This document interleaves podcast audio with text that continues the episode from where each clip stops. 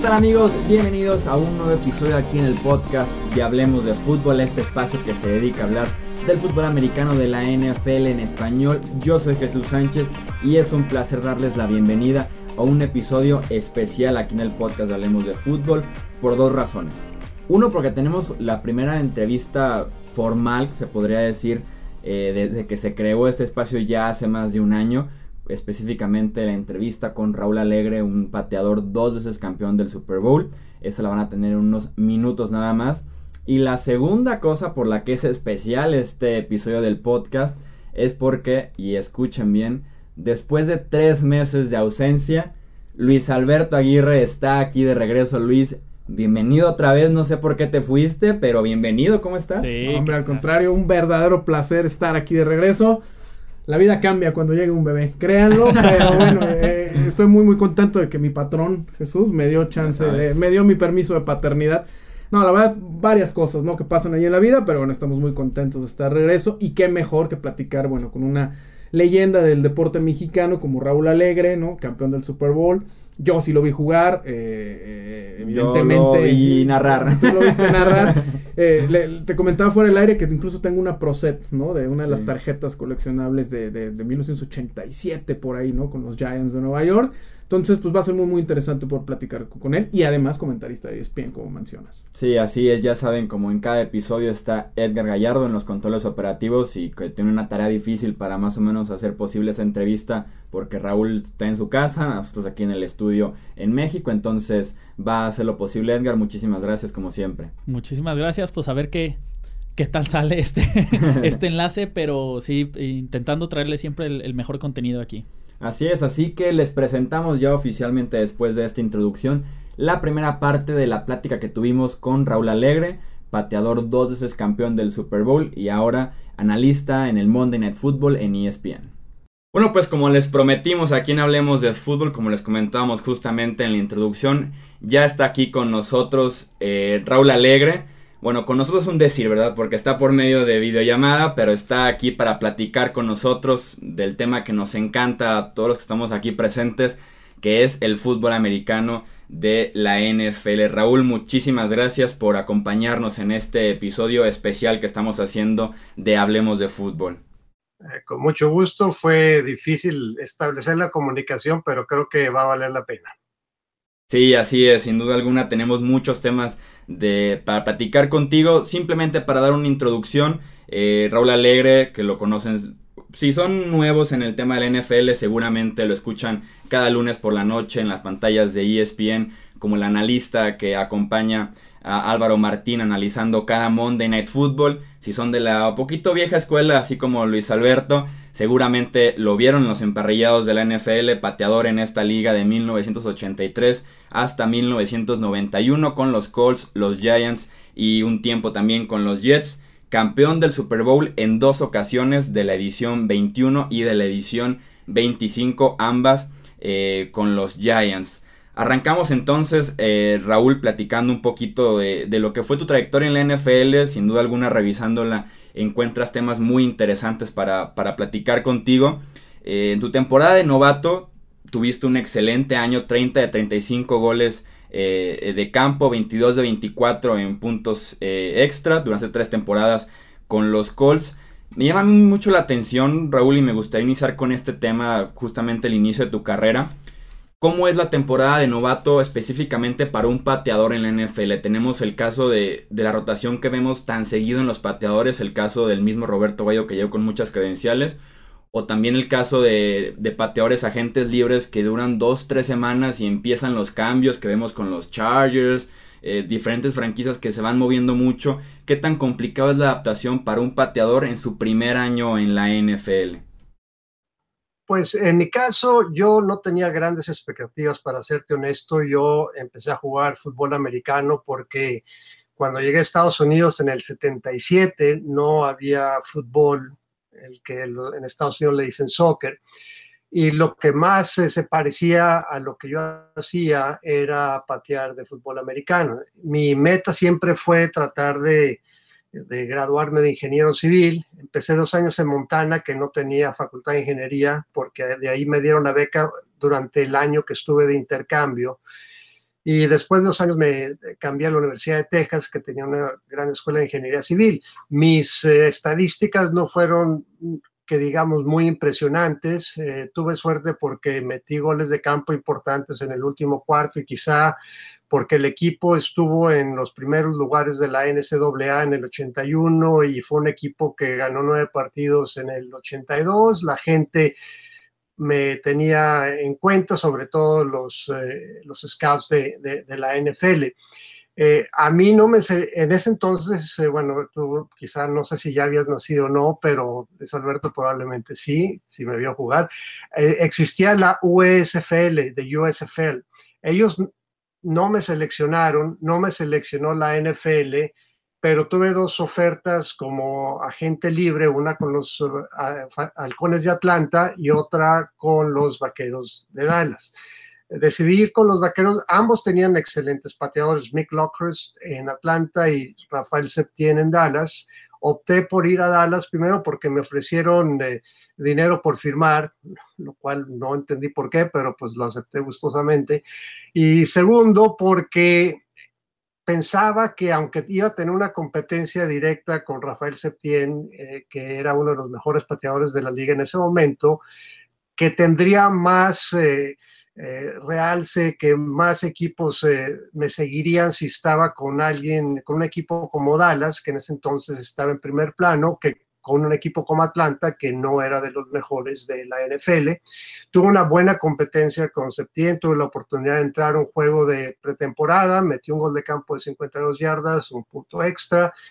Y a partir de entonces empecé a mejorar en las prácticas y empezaron a invitar a scouts de otros equipos a que me fueran a, a, ver eh, durante las, el campo de entrenamiento al final de la última semana en, en Thousand Oaks, donde en ese entonces entrenaban los Vaqueros de Dallas y después ya en la ciudad de Dallas.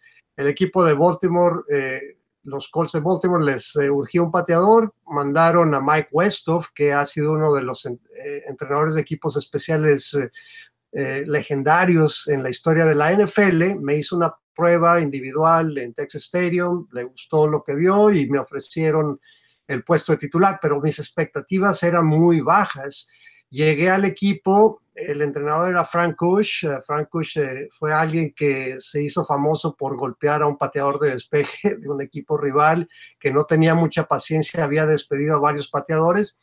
Y pues la verdad yo no tenía, no pensaba que me iba a quedar en el equipo. Dije, bueno, voy a vivir la experiencia, a ver qué pasa.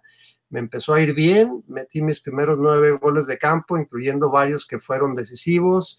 Y como de ahí para adelante empezó ya mi, carrera. El equipo, como eh, ya sabes, eh, se cambió de Baltimore a Indianapolis. Yo estuve con el último equipo de Baltimore y el primero de Indianapolis y de ahí en adelante, pues eh, empezó ya, empecé a tener oportunidades, eh, goles de campo importantes eh, y después, de, o sea, del segundo año, Frank Kush salió del equipo, entró un entrenador que se llamaba Rod Dowhauer, con el cual no tuve una muy buena relación. En el 86 decidió darme de baja y fue cuando me firmaron los Gigantes de Nueva York y tuve la oportunidad de llegar al Super Bowl esa misma temporada. Antes de, pasar a esta etapa que tuviste con los gigantes de Nueva York, Raúl, ya lo mencionabas justamente, una de las curiosidades que se podría decir de tu carrera fue este cambio de Baltimore a Indianapolis de los Colts, lo hemos visto recientemente en la NFL, Chargers y Rams que se van eh, a Los Ángeles, los Raiders que siguen en movimiento, que se van de Oakland a Las Vegas. ¿Cómo eh, digiere un jugador de la NFL un cambio de, de franquicia? Eh, de la ciudad en la que reside esa franquicia, cómo es ese cambio para los jugadores, cómo se, cómo se lleva a cabo toda la dinámica en, el mismo roster. Es muy difícil. Bueno, en mi caso yo estuve solamente un año en Baltimore, pero me encariñé mucho con la gente de Baltimore. Fue un año que me fue muy bien, tuve varios goles de campo que decidieron eh, partidos.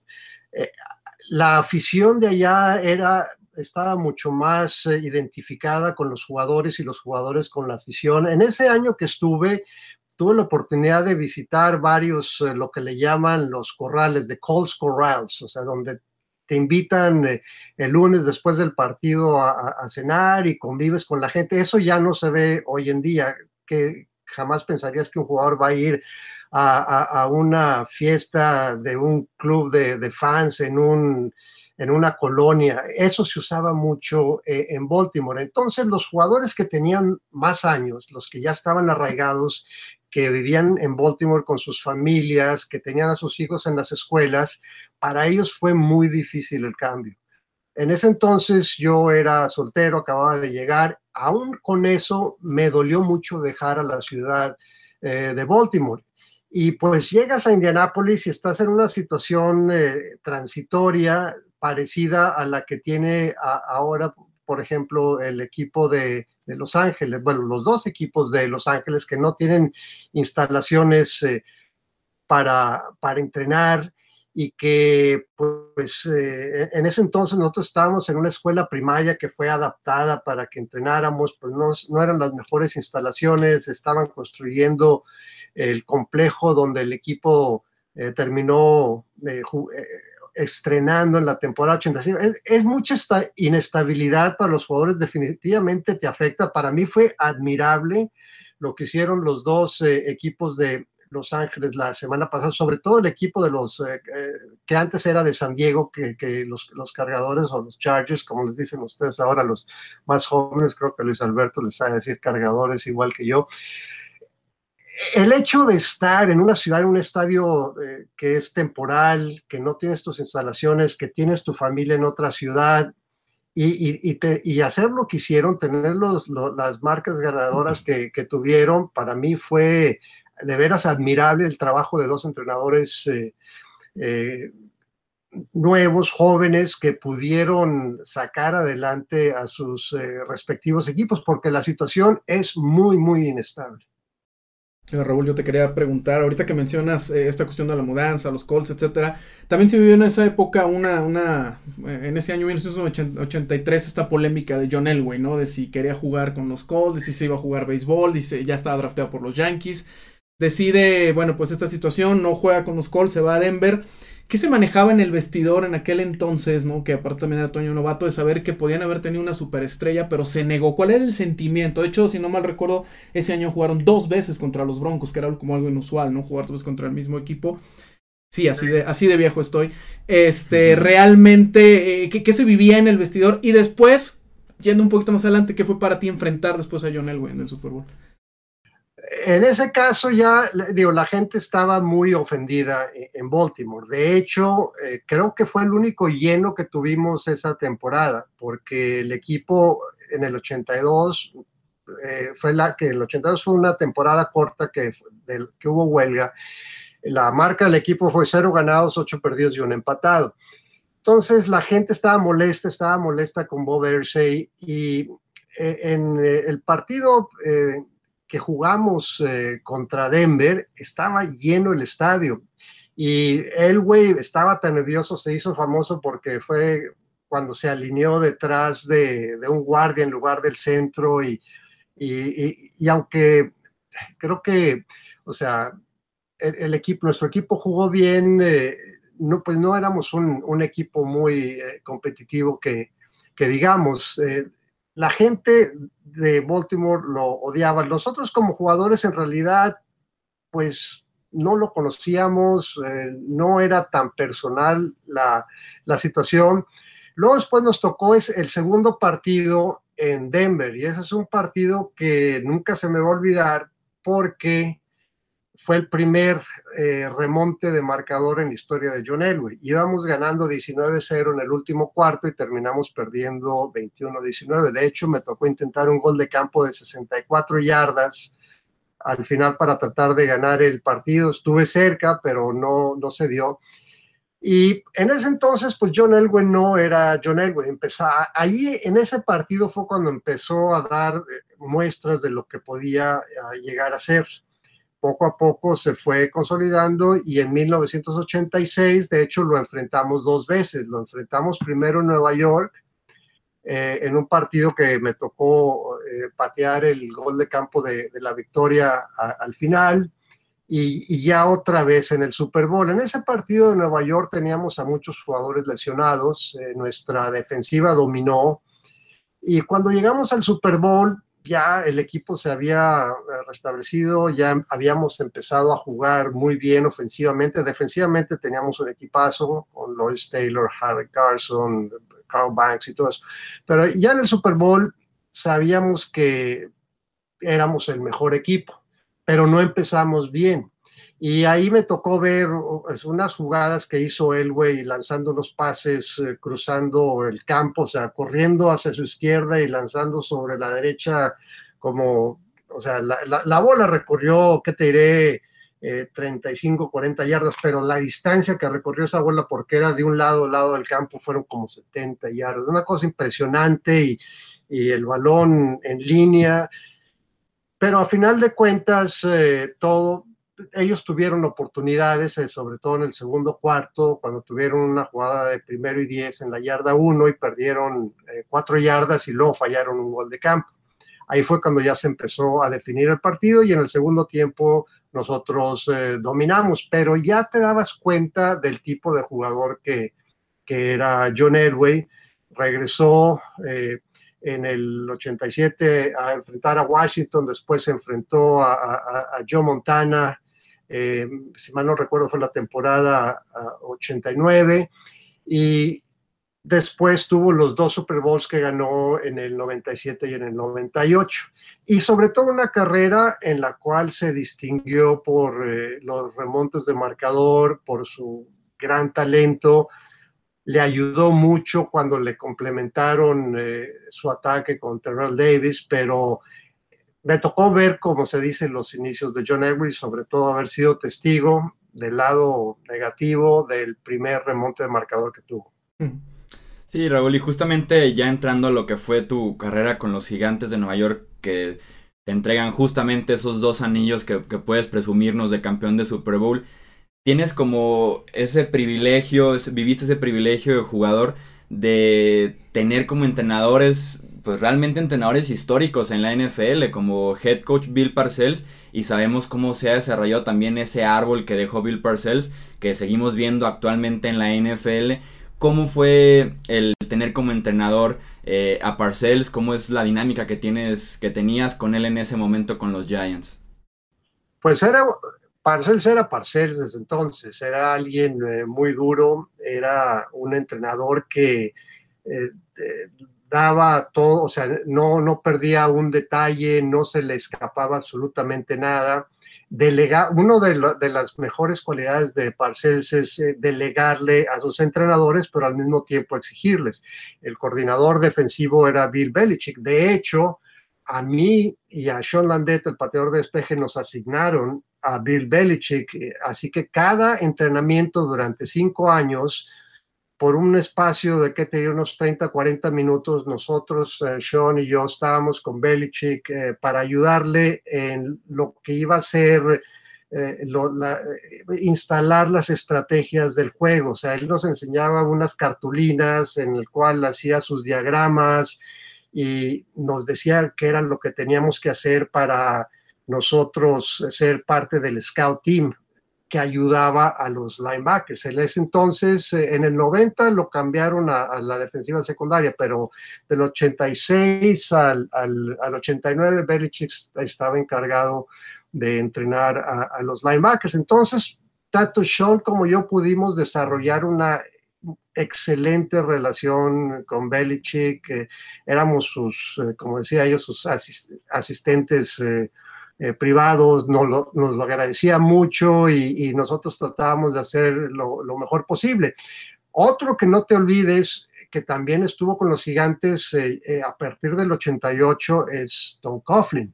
Y con Tom Coughlin tuvimos la oportunidad también de ayudar con la parte, o sea, tanto Sean y yo, por eso hablo en plural, con la parte de, los eh, receptores. Él era entrenador de, receptores y pude establecer una muy buena relación con Tom. Ah, de hecho, su hijo Tim era el que me ayudaba en los partidos ah, durante los calentamientos. Cuando yo hacía kickoffs, el hijo de Tom Coughlin era el que recibía los balones. Entonces tuve una muy buena relación con Tom Coughlin y con su familia también. Oye, ahorita que menciona Raúl, una pregunta para ti como analista de televisión, como experto de la materia y por supuesto como exjugador y alguien que trabajó con ese tipo de, entrenadores. ¿Es Bill Belichick el mejor eh, head coach de la historia de la NFL? Pues es el que ha tenido mejores resultados, el que ha ganado mejor eh, Super Bowl, el que o sea, es difícil, o sea, hay muchos entrenadores que son, o sea, Bill Belichick es más bien de la escuela cerebral del tipo Bill Walsh, están también los que son motivadores, que eh, eh, te, dan la disciplina como Lombardi, como Parcells, eh, están los innovadores como Paul Brown, o sea, cada quien tiene su, su propia característica, pero el que ha tenido, igual que, que Tom Brady, el, que ha dado mejor resultados, sin lugar a dudas, ha sido Bill Belichick. Es el mejor entrenador de la historia, pues es cuestión de criterios y, cómo quieras tú evaluar al mejor entrenador de la historia. Tienes otro que también eh, cerebral, como Tom Landry. Son entrenadores que, que crean una escuela, que crean una manera de entrenar, una filosofía que funciona en unos lugares y que no funciona en otros, pero que definitivamente no le puedes discutir. Bueno, hay gente que ya, ya sabes todas las polémicas que hay con Belichick, que si eh, hicieron trampa, que se no hicieron trampa. A fin de cuentas, yo no, yo pienso que todo, sobre todo alguien que jugó fútbol americano, todo se decide eh, en la línea de golpeo y todo se decide a la hora de taclear y a la hora de estar preparado y de anticipar todo tipo de jugadas y nadie, eh, eso sí te lo puedo decir, o sea, nadie en la historia de la NFL, Parcells empezó con eso y Belichick lo expandió. El saber preparar a sus equipos para cualquier tipo de, de situaciones. Le falló en el último Super Bowl, en la jugada esa de cuarta y uno al final del segundo cuarto, cuando en mi opinión debieron de haber pedido un tiempo fuera, cuando Nick Foles estaba eh, moviéndose en la línea, era una jugada truco que, que no, no anticiparon. Y esa es una de las razones que, o sea, es una cosa muy rara que puedas ver en un equipo de Bill Belichick que, que lo sorprendan con una jugada que ellos no habían anticipado. Sí, realmente parece que sí conocen cada aspecto y están preparados desde semanas antes eh, para enfrentar cualquier cosa que, le pongan enfrente. Raúl, retomando un poquito lo que fue tu carrera en la NFL como pateador, siempre he creído que la posición de pateador es una posición de las más complicadas en la NFL por la memoria tan corta que existen por parte de los entrenadores y de los mismos aficionados de la prensa con los éxitos que se tuvo en el pasado, si se tienen sobre todo problemas en el, en el presente.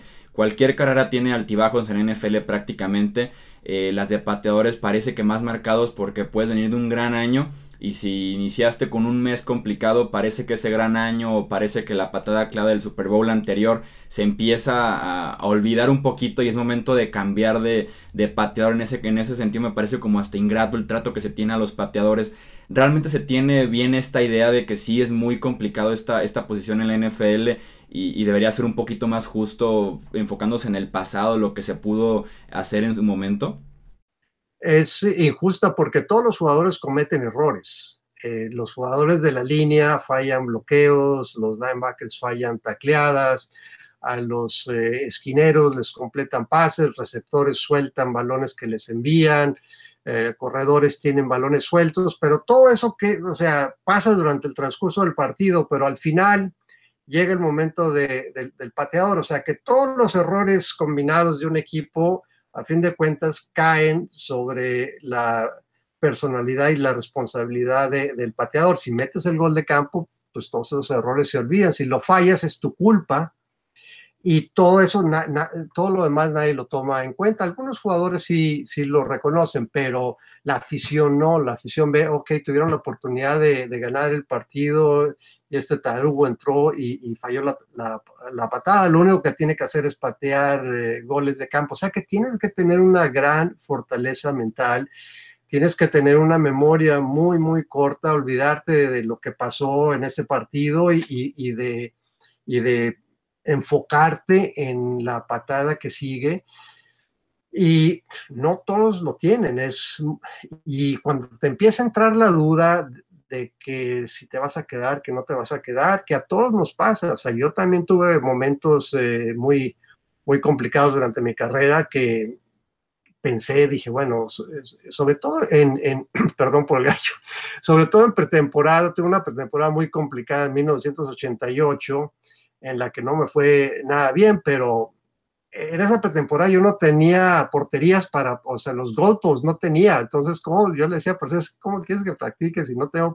Me ponían unas cintas, eh, eh, eh, estábamos entrenando en un campo de béisbol y tenía una reja y le ponían un par de, de cintas blancas y para que fuera, dije yo, oye, no, esto no es lo que, o sea, ¿cómo puedo yo prepararme? Dije, yo, yo pago, le dije, yo pago porque me traigan unos portables, pero batallé mucho durante, o sea, tuve partidos malos durante la pretemporada del 88 y pensé que me iba a dar de baja parciales, pero pues eh, yo le dije, oye, dame chance, déjame que regresemos a nuestras instalaciones cuando ya tengo todo lo que yo necesito para prepararme y si me va mal, pues, y me, me dio la oportunidad y pude en ese entonces, o sea, en el último partido me fue bien y ya me quedé en el equipo y, jugué la temporada, fue cuando tuve mi primera lesión, eh, pero los partidos que jugué los, los jugué muy bien. Entonces, la, la, posición de pateador mentalmente es muy difícil y tienes que saber recuperarte, tienes que mantenerte positivo y cuando las cosas empiezan a fallar, pues tienes que tener mucha autoestima y mucha confianza en tus habilidades. Y afortunadamente yo tuve un par de temporadas que fueron mediocres en, en, en, Indianápolis. Y eh, fui con un eh, psicólogo deportivo que me dio muchas, eh, muchos consejos muy valiosos para poder pensar positivamente, para poder visualizar. Y en los momentos cuando empezaba a tener problemas, que todos los tenemos, o sea, dime qué pateador eh, quieres y yo te voy a decir en qué momento eh, tuvo una situación complicada. Y esos consejos me ayudaron a salir adelante cuando tuve mis eh, situaciones difíciles. Muchos pateadores no pueden hacer eso y, y pues tenemos el caso, por ejemplo, de Blair Walsh en, Minnesota, que, que, falló ese gol de campo contra Seattle en playoffs y ya se vino abajo. Era un muchacho que te, creo yo que tiene un gran talento natural, pero que no se ha podido recuperar de esa, de esa falla que tuvo. Oye, Raúl, eh, Raúl, yo te quiero preguntar, rap, son tres preguntas en una sola. La primera, ¿cuál es el gol de campo más importante que, conectaste en tu carrera? Sé que hubo uno por ahí en, el Super Bowl contra Denver. ¿Cuál es el que te gustaría tener de vuelta? O sea, es decir, alguno que dijeras, híjole, ¿cómo puedo fallar ese?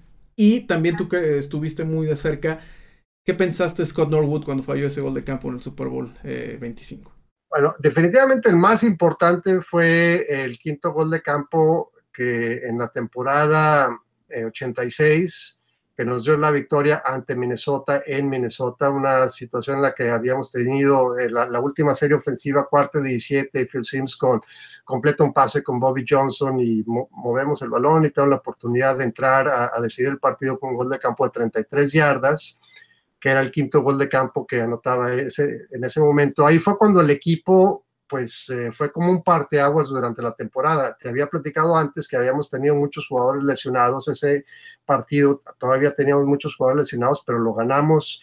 Una semana después jugamos contra Denver, es el partido que te mencionaba de, de John Elway, también metí cuatro goles de campo y el de y el de la victoria, pero ese partido fue el que le dio confianza al equipo de 86 y muchos de los jugadores eh, dicen que a partir de entonces ellos ya sabían que íbamos a ganar el Super Bowl, lo cual significa ah, mucho para mí. ¿Qué gol de campo quiero que me regresen? Bueno, es una jugada que, en realidad yo me miro en el espejo y digo, no pude haber hecho nada diferente. Estábamos jugando, era el segundo partido de la temporada 87 contra los Vaqueros de Dallas. Teníamos la oportunidad de ganar el partido con un gol de campo al final. El gol de campo fue de 47 yardas eh, en contra de un viento bastante fuerte. De hecho, cuando, o sea, antes de los partidos, el entrenador te dice de a qué yarda tenemos que llegar para patear en esta dirección y a qué yarda tenemos que llegar para patear en la otra dirección. Yo le dije, bueno, en, en esa dirección en contra del viento, la yarda 25, un gol de campo de 42 yardas. Ya más allá de 42 yardas le dije, prefiero que, te la juegues o que despejes porque ya es muy complicado el gol de campo. Esas son las conversaciones que tenía yo con Parcells antes de los partidos. Bueno, era la yarda 30, no la 25 en gol de campo 47, pero ya no había oportunidad de, de despejar y jugársela, pues se acababa el partido, ya no, o sea, era el gol de campo nada y lo conecté muy bien, o sea, iba fuerte, pero el, el, viento era cruzado de derecha a izquierda, el balón iba hacia adentro y hacia adentro y al final se desvía. ¿Y qué pasó con lo de Scott Norwood? Pues ahí fueron sentimientos encontrados, porque yo tuve la oportunidad, Scott Norwood y su esposa, y Cristina, mi esposa, yo nos casamos el 8 de abril de 89, y por razones del destino coincidimos en el mismo crucero en la luna de miel. Entonces tuve la oportunidad de conocerlo ya en una situación diferente a la que conoces durante los partidos, en la cual pues te saludas antes y después y, pues platicas que cómo van las cosas, pero unas pláticas muy dije, no, aquí nos sentábamos y comíamos, cenábamos eh, eh, y las esposas se conocieron y todo y, y pues me llevé muy bien con él en ese momento. Entonces me dolió mucho que todo se definiera con un gol de campo que él falló. Las críticas han sido, en mi opinión, injustas porque algo similar a lo que te comentaba con el gol de campo de 47 yardas, cuando dije, bueno, en esta dirección, más allá de, de, 42, 43 yardas, va a estar complicado. Bueno, le pidieron que metiera un gol de campo, eh, creo que fue de 48 yardas, de superficie, de pasto, eh, en, pasto, en superficie natural. Bueno, él en su carrera nunca había metido un gol de campo en pasto de más de 45 yardas. Entonces te piden que hagas algo por primera vez para ganar un Super Bowl. Pues la, verdad ahí le faltó un poco más de, de, de ofensiva al equipo de Buffalo. Eh, Scott, me, acuerdo que había tenido problemas, yo lo vi en los calentamientos, estaba eh, fallando sus goles de campo más hacia la izquierda y creo que tú tendió a compensar y, la bola se fue hacia la derecha. Entonces, pues me dio gusto haber ganado el Super Bowl, por supuesto, pero al mismo tiempo hubiera preferido que no se hubiera definido con una falla de, Scott Norwood. Para cerrar rápidamente ya con, lo que fue tu carrera en la NFL, eh, Raúl. Tuviste ocho años jugando en la NFL, pero por ahí las lesiones empezaron a complicar las cosas que, finalmente llevaron a tu retiro. Eh, retirarte por, las lesiones deja un, sabor de boca difícil o amargo a, lo que fue la carrera de un jugador en, en, la NFL, o sea que no se pudiera retirar tal vez en los términos que un jugador quisiera. Por supuesto, tú piensas, mira, yo veo ahora los métodos que existen de, de, acondicionamiento físico, eh, todos los preparadores físicos eh, eh, privados que tienen los jugadores, todos los... Mira, nosotros no teníamos ni masajista en el equipo. O sea, a ese grado, o sea, yo quería un masaje, tenía que pagármelo, tenía que ir a conseguir mi propio masajista y no, ahora tienen de todo, tienen máquinas de ¿cómo dices cryotherapy en, inglés? O sea, tienes todo, todo tipo de facilidades para que, te vaya bien. O sea, tienes, eh, por ejemplo, quiroprácticos, olvídate, jamás eh, era como ir con el doctor de la tribu. O sea, e, e, e, era una cosa que no teníamos acceso a ese tipo de facilidades, no teníamos, ya para el final de, mi carrera con los estudiantes contrataron a una nutrióloga, pero durante, o sea, todo el aspecto, ahora les dan de comer este, tres veces al día a los jugadores si es lo que ellos quieren hacer, les miden sus dietas, o sea, tú te pones a ver que si yo hubiera jugado en estas épocas, probablemente no me hubiera lesionado eh, las resonancias magnéticas no existían. O sea, en mi caso, yo terminé teniendo, bueno, en, la temporada 88, una tacleada a Gaston Green en un kickoff me, me dio un tirón bastante fuerte en la ingle de izquierda y de eso ya nunca me pude recuperar, pero no fue tanto el, el daño al músculo, sino que yo tenía y ahora me doy cuenta, de hecho, tuve una resonancia magnética este viernes pasado. Yo tengo terminé con dos discos herniados que me comprimían y que me desfasaban la cadera y que a resultado de eso ponían mucha atención sobre los isquiotibiales, sobre los aductores y, y eso era lo que me causaba. Si hubiera jugado en esta época, eso lo hubieran detectado en un 2x3 y me hubieran dado el tratamiento eh, adecuado. El tratamiento que nos daban entonces era haz más ejercicio, échale más ganas. Entonces, eh, eran situaciones que digo yo, bueno, pues probablemente pude haber jugado 15 años, jugué 9, estoy muy orgulloso de los 9 años, me hubiera gustado, sobre todo al final de, de, mi carrera, otra cosa que, bueno, que hizo Parcells, eh, que ahora tiene una gran repercusión sobre los pateadores, eh, fue el primer, si mal no recuerdo, porque no se usaba antes, el primer entrenador que contrató a un jugador para que centrara los balones tanto en patadas de despeje como en, goles de campo. Cuando hizo eso, mi porcentaje de goles de campo se fue como del 74, 75% al 84%, que es lo que patean ahora los eh, en estas épocas. Entonces, todo lo que se da en este momento, todas las facilidades que tienen, pues eh, son ideales. Y en el caso de las lesiones, pues te puedes entrenar, puedes alimentarte mejor, tienes especialistas, no tienes que hacerle como yo, que de mi salario iba y pagaba un masajista o a un quiropráctico, ya los tienes dentro del equipo y, te ayudan a, extender tu carrera. Por eso alguien como Adam Minatieri puede jugar todos los años que ha jugado al nivel que lo ha jugado. Esa fue entonces la primera parte de la entrevista con Raúl Alegre.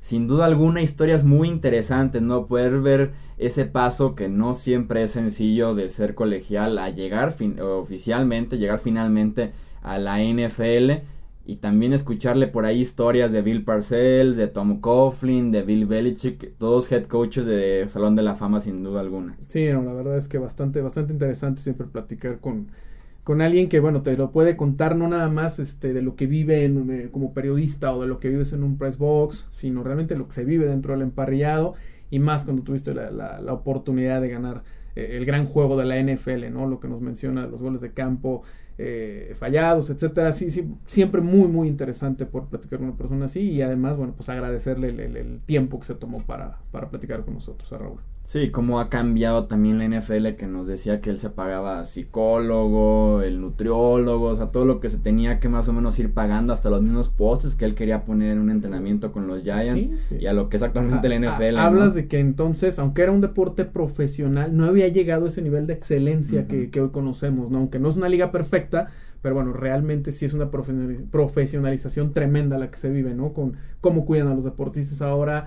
Eh, realmente sí, sí, fue muy, muy interesante platicar con él. Y, bueno, esta, esta cuestión de lo que vivió en Indianapolis y Baltimore con el cambio, eh, que platicara una leyenda como John Elway, realmente sí, fue muy, muy enriquecedor. Así que, de nuevo, pues gracias a, a Raúl. Sí, agradecerle de verdad a Raúl Alegre por su tiempo y como les decíamos, esto es solamente la primera parte de la plática que tuvimos con él para el siguiente episodio del podcast, también en el siguiente video que tengan aquí en el canal de YouTube, va a ser la segunda parte de la plática en la que nos enfocamos un poquito más en la NFL de hoy. Platicar de la mentalidad de los pateadores, del caso de Roberto Aguayo y obviamente de los cambios que han venido en la NFL que han afectado directamente a la posición en que jugó en la década de los 80 Rol Alegre, que es la de pateador el punto extra, el kickoff y toda esa plática va a venir, como les decíamos, en la segunda parte de esa entrevista, así que estén muy al pendiente, ya saben, suscríbanse en YouTube, suscríbanse en iTunes, en Evox, en TuneIn, en, Stitcher, donde sea que escuchen este podcast, porque eh, va a ser igual de interesante esa segunda parte. Edgar Gallardo, muchísimas gracias por estar en los controles operativos de este episodio y durante la entrevista. Luis Alberto, bienvenido de regreso y también muchas gracias por estar aquí en este episodio. Al contrario, Jesús, ya estamos listos para, para estar dando guerra de aquí a que pues termine la, próxima temporada, ¿no? Que ya ahí va, poco a poquito, ¿no? ahí vamos, ahí vamos a estar. Yo soy Jesús Sánchez, estos Hablemos de Fútbol. Muchísimas gracias por sus comentarios, sus likes, sus suscripciones al canal, a cualquier plataforma. Esperen, ya saben, la segunda parte y nos vemos en el próximo episodio. Hasta luego.